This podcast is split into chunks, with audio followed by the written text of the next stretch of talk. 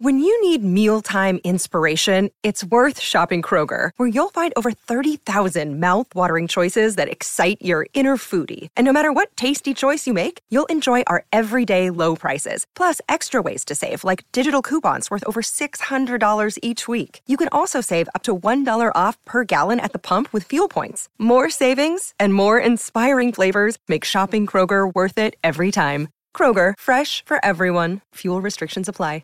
How's it going, everybody? Welcome to Unlock Your Abundance, where we come together to remove limiting beliefs and expand into the life of our dreams. My name is Henry, and in this episode, we're going to talk about exactly that. How do you remove the negative energy, the stuff that no longer serves you when you're trying to create a life of abundance? But before we get started, we're going to take a few moments to slow down, zero in, we're going to tap into that abundant energy and we're going to take a deep meditative breath. So, what we're going to do is when you breathe in, you're going to say a word. It can be wealth, it can be abundance, it could be freedom, whatever aligns with the energy that you want in your life. And we're going to take a deep breath in. And as you're breathing in, you're going to say that word over and over and over again. Really charge yourself up with that energy. And then as you're holding your breath, visualize yourself living life exactly as you dream in that powerful energy. And then as you exhale, allow anything that no longer resonates with you to leave you and you'll be in a more abundant space. So let's go ahead and take a deep breath in.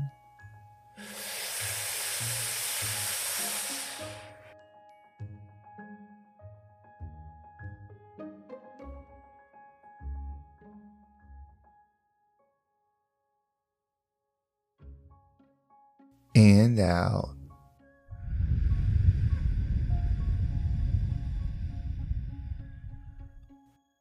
All right. Well, we're going to do another deep breath. This one is to align us on complete abundance. That way we can go through the day tuned in to what it is that we desire. So go ahead and take another deep breath in.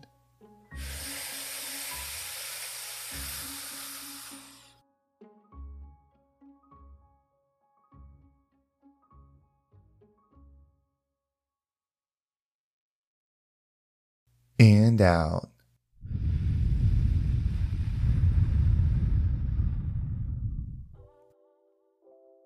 So I'm starting to realize that the universe, that this experience doesn't give us what we desire.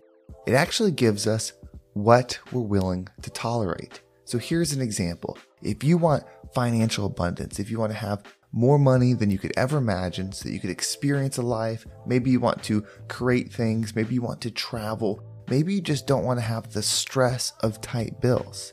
You see, the universe is going to provide paths for us to get there. But the path that is visible to us is based upon what we will tolerate.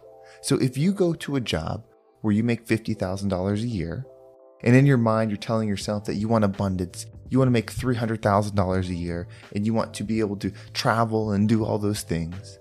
But each day you wake up just in time to get ready to go to work. You go to work, you do your work day, and then after work ends, you go home and you do whatever. Maybe you spend time with the family, maybe you go see some friends, maybe you read a book, maybe watch a show, but that's your whole day. Then you go back to bed, and everything, your wake up time, what you do outside of work, is dictated on that $50,000 job. What you're telling the universe is that you will tolerate that, that you are not willing to change your actions to align with something higher. That doesn't mean you have to do a bad job or don't show up for the $50,000 job, but we have to show the universe that we are looking, that we're not just dreaming, but that we are taking thoughts, which are representations of frequency, and then putting them into action. There has to be action in your day that aligns with the vision of what it is that you desire. So that could be going back to school trying to get educated for a higher paying job. That could be looking for a circle of influence. You see, you are probably not going to out earn the people that you surround yourself with. Remember, the law of attraction is always working. If you are around a certain group of people often enough, your frequency will resonate with them. So you could be looking for people that have higher financial energy. Or you could be working on starting a business outside of work. Whatever it is, in your day, you have to have action that aligns with what it is that you desire. The next thing is your wake up time, the time you get up and get moving. If you set that based upon that $50,000 job, then you are telling the universe that is what you wake up for. That is what you start the day for. Your wake up time, the time, doesn't matter. The why does. Everything in our life, the thought, the action, and the why have to align with what it is that we desire. And what you will receive in life is really what you tolerate. So everything up to your position right now, you have tolerated. It hasn't been painful enough for you to make the drastic change. Now, the thing is, it doesn't have to be painful to inspire change. Usually, that is what inspires change. The reality is, when you want change, you decide to take it. So, this is what I'm doing here forward. I am setting intentions in my mind. I have three, but for this podcast, the main one is I am wealthy.